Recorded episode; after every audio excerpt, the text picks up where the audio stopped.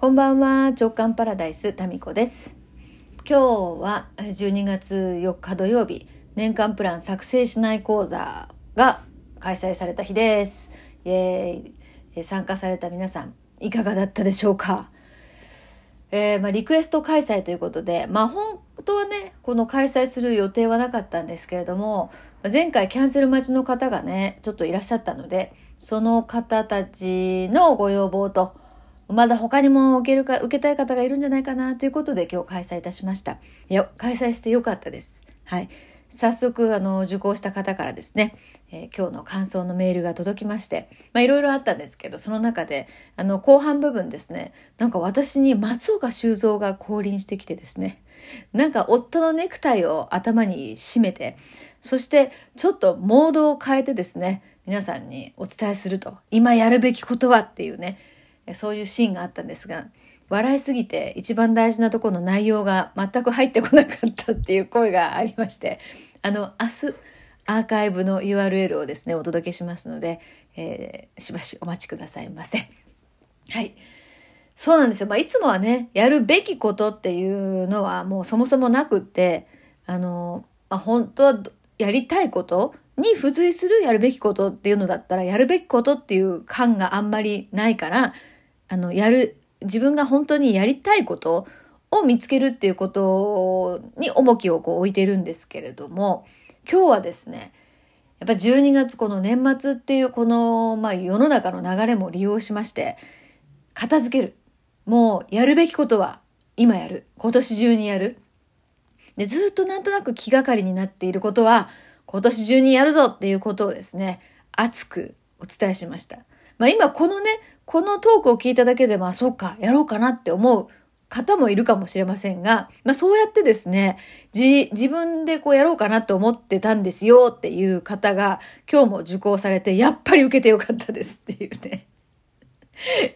あるよね、そのね。なんか今日は、まあ皆さんにですね、お尻を、お尻に火をつけさせていただきました。で、私自身も、もう明日からちょっとですね、切り替えて、もう今年中にやり残したことをさらに加速して片付けていこうかなと思っております。はい。で月曜日はね、胃カメラに行ってまいりますよ。えー、ずっと気になってた、もうずっと注意されてた健康診断から2年、えー、ヘリコバクターピロリの検査をしてくださいというね、そういうことをやっと月曜日に行きます。はい。まあ、これで体のことは一通り気がかり案件は一応終わりですね。うん。まあ、その他ね、いろいろあるんですよ。パソコンの買い替え。あと何ですか。あの、だから、見える形の気に、気がかり案件と、見えない形の気がかり案件っていうのがあるんですね。ありますよね。で、見える形のっていうと、まあ、年末年始だと片付けとか大掃除とかですかね。まあ、こういうものは見た目に変化があるから、手がつけやすいし、手をつけた後の変化もわかるので、自分も、まあ、一緒にね、住んでる方がいらっしゃれば、その一緒に住んでる方、まあ、ご家族とかも、その変化に気づいて、何らかのこうフィードバックをもらいやすいっていうことがありますよね。で、まあ、もっも先送りにしがちなのが変化が目に見えない感じの気がかり案件ですよ。だから歯医者とか体のなんか検査とかあとパソコンの中のデータとかえなんかメールの返信とかそういうのですね。まあそれを私はですねもう10月末ぐらいからコツコツと一個一個もう潰すという感覚。潰すと。これを JK 塾のあのメンバーがですね、2ブースだから、えー、TBS プロジェクトっていうね、えー、第5風に TBS というふうに名付けてくれましたけれども、そうなんですよ。TBS 期間ですよ、今。で、これがね、なかなか一人でやろうと思っても途中でくじけちゃったりするんですよね。まあ私がそうです。だから私はもう、なかなかですね、そういう、なんていうかな、先送りにするタイプですし、まあ、今日やらなくてもいいことは、明日もやらなくてもいいんじゃないかなっていうか、そうやってずるずるとね、行きがちなタイプなんですよ、そもそもが。で、だから散らかりやすいんですよね。とっちらかりやすいんですよ。だから散らかる人の気持ちもすっごいわかるし、でも、そこをどうやってクリアしていけば、うん、比較的こう、なんていうかな、ストレスなくできるかっていうのもですね、日々研究して、これだったらできるんじゃないかな、みたいなことをですね、皆さんにお伝えしているわけです。ね。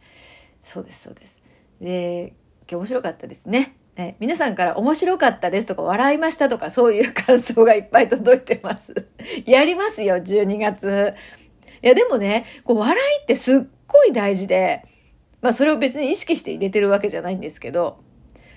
あの、笑うと緩むじゃないですか。ね、緩んだところにポンって入ってくるんですよ。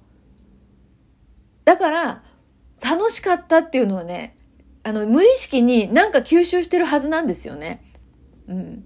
ですから、こう、ガッチガチに、真面目にですね、やるようなもんじゃないんですよ。この年間プラン作成しない講座とか。まあ私の講座全般的に、昔からそうです。あの、気持ちが楽になる。まずこれがね、一番なんですよね。気持ちがさらに重くなる講座って、まあなかなかね、これはあんまり嫌ですよね。行ってさらに気分が重くなる講座。えー、やらねばいけ、いけないとか、ねばならない。これがね、どんどん増えていくっていう風には自分の講座はしたくないなっていうのがあるんですよ。ですから、こう、笑いで軽くなったところに、でも今月だけは頑張ろうと。今月だけは踏ん張ろうっていうことを今日はお伝えいたしました。はい。まあ、講座のことは、まあね、皆さん参加された方は、もう一回明日アーカイブ送りますんで、見てください。えー、で、その後ですね、私は今日、あの、長男がホルンをね、部活でやっていて、で、個別にあの、プロの方にですね、習ってるんですね。まあ、時々ですけどね。で、その先生が、あの、久留米にいらっしゃるので、で、福岡から久留米まで1時間半弱ですね、かけて、その後行ってきました。で、そのレッスンの間ですね、2時間、私はもうすることもないので、まあそのやりとりをこう、横でね見てるんですけどいや今日はねつくづく思ったのはやっぱり、うん、その分野について習おうとしてるならその分野自分が言ってることがだからできてる人まあ、まあ、そのホルンで言うなら、そのホルンの先生も現役で活躍している人、まあ、もしくは先生とかだったら、元現役とかね、うん、ご高齢の方だと、そういう人に習うのがいいなってつくづく思いました。というのは、あの、息子がね、すごく憧れている海外のホルン、ホルンニストっていうのかな？ホルンの演奏者がいるんですね。で、その今日、そのね、習ってた先生、習ってる先生が、えー、のぶくんと好きなホルンのね、演奏者っているって聞いてくれたんですよ。で、息子が誰それ誰それと、私カタカナ覚えられませんけど、まあ、複数名前を挙げたんですね。そしたらその先生が、あ、